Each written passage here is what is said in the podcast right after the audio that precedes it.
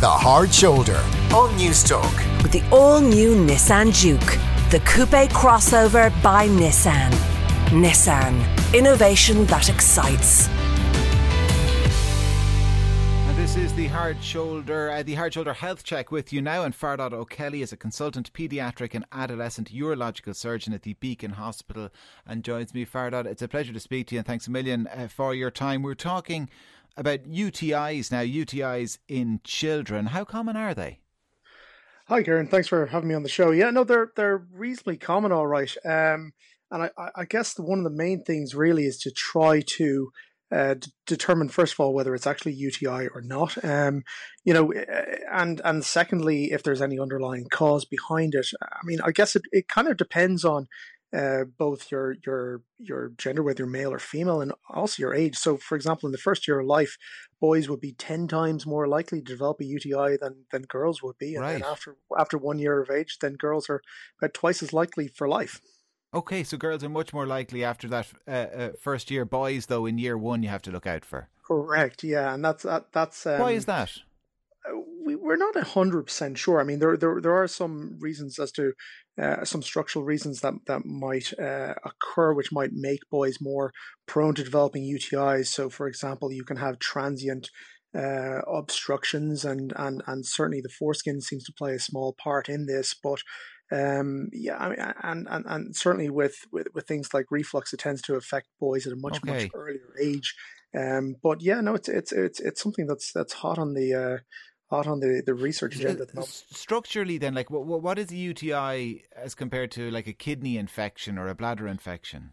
Yeah, no, that's that. uh, Yeah, it's, it's a good point. I, th- I think in general, uh, a urinary tract infection tends to encompass all of that, Okay, Uh, and it really depends on. I mean, if you're you're getting a little bit more specific, if you talk about, you know, the bladder versus versus kidney. So, you know, i i in itself, it tends to comprise of like uh, of the child having symptoms and then having a positive dipstick, which is where it's a little stick you literally put urine onto that tends to light up, uh, and then you send the you send the urine off for um, for culture and sensitivities. And so, you know, one of the big distinguishing factors as a general rule of thumb is whether the child has a fever or not. And and, and if the child has a fever associated with uh, with these symptoms and a positive uh, and, and a positive culture, it tends to be a little bit further up the, the urinary tract. So, okay. um, but but you know, you could have something that that is uh, simply affecting the bladder, and and you know, we might call it something like cystitis, uh, or it might affect the the water pipe down below, which might be urethritis.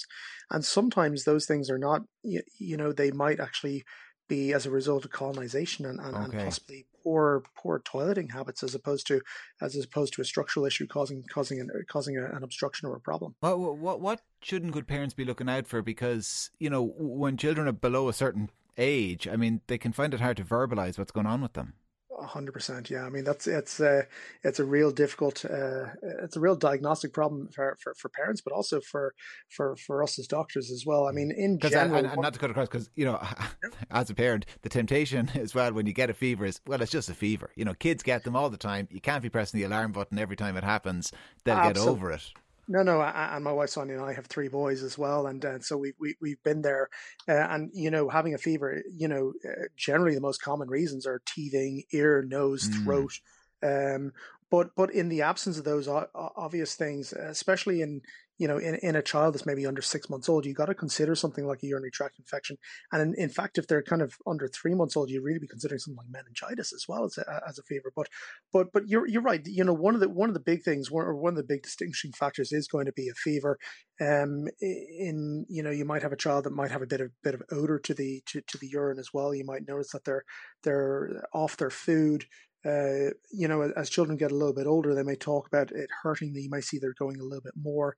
Uh, sometimes it's associated with uh, constipation as well. In fact, constipation is probably the number one cause of UTIs in in, in my clinic Oh right. randomly enough. Yeah, no, it's uh, constipation followed by voiding dysfunction, followed by structural disorders. So it, it is a very common thing that we deal with, and and most mo- most of the time it can be it, it can be, you know, what what your you know my job, I suppose, as a pediatric urologist is is really to make sure that there are no kind of red flags there, and there are no other Mm.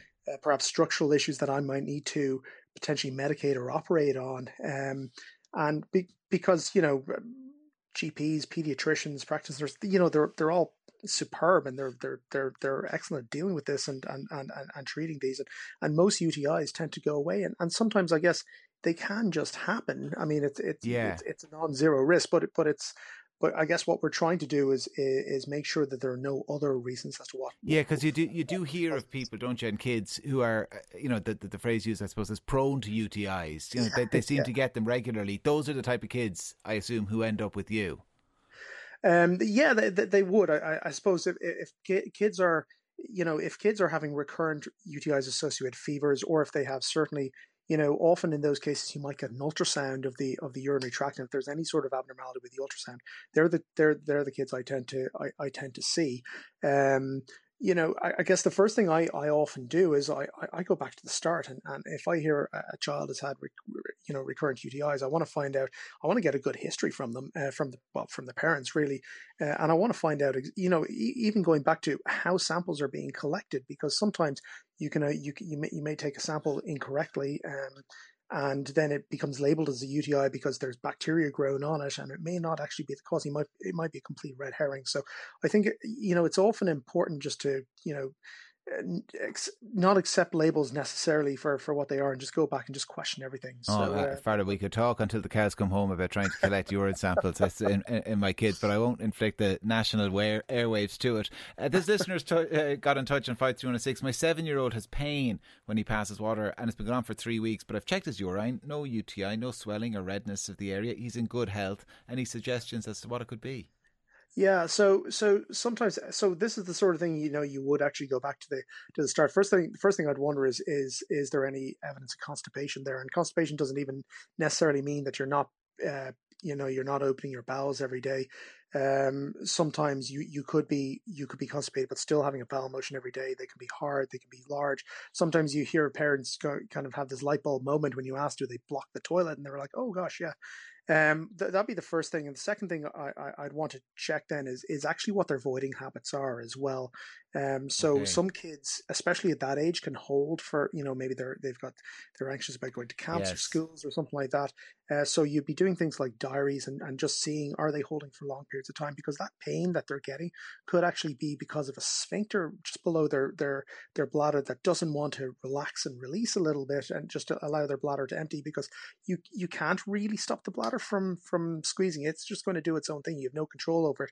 But what you do have control over is the sphincter underneath, uh, and sometimes it can become a little bit. Um, I suppose uh, I guess I better use the words like spasmed or something like that. Yeah. So it can just take a few seconds to go. But um, and then you you know they're the first two things, and then you'd be looking for, okay. for other causes as well. Uh, someone else has texted in actually a few texts along these lines, but I, will read this one. It sums them up. My four year old uh, wears a nappy at night. She's potty trained for over a year and a half.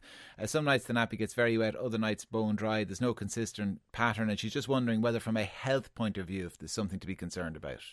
Um, no, generally not. I mean, what you'll what you'll generally find is is what they're talking about is, is a thing called enuresis or nocturnal enuresis, which means uh, essentially bedwetting at night time.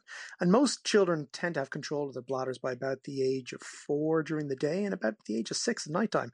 So you know, once you get to six to seven years old, up to fifteen to twenty percent of kids still have regular wetting at night time. So it's not it's not something that's that's concerning. And even if you left it alone, about fifteen percent of kids will naturally get better themselves themselves over time. Okay. There are a number of theories as to why this might happen, but the first thing I'd say is, you know, especially if the child is under five, don't worry at all.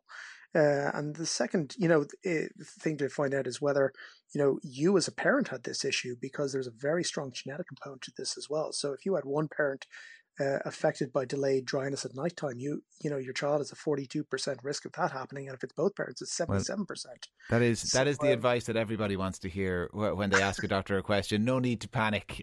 Um, Fardod, we appreciate your time. Loads of questions coming in. Unfortunately, we, we are just a little tight on time. Fardod O'Kelly is a consultant paediatrician and adolescent urological surgeon at the Beacon Hospital. That is our lot for today's Hard Shoulder. I'll be back tomorrow from four. Have a good one.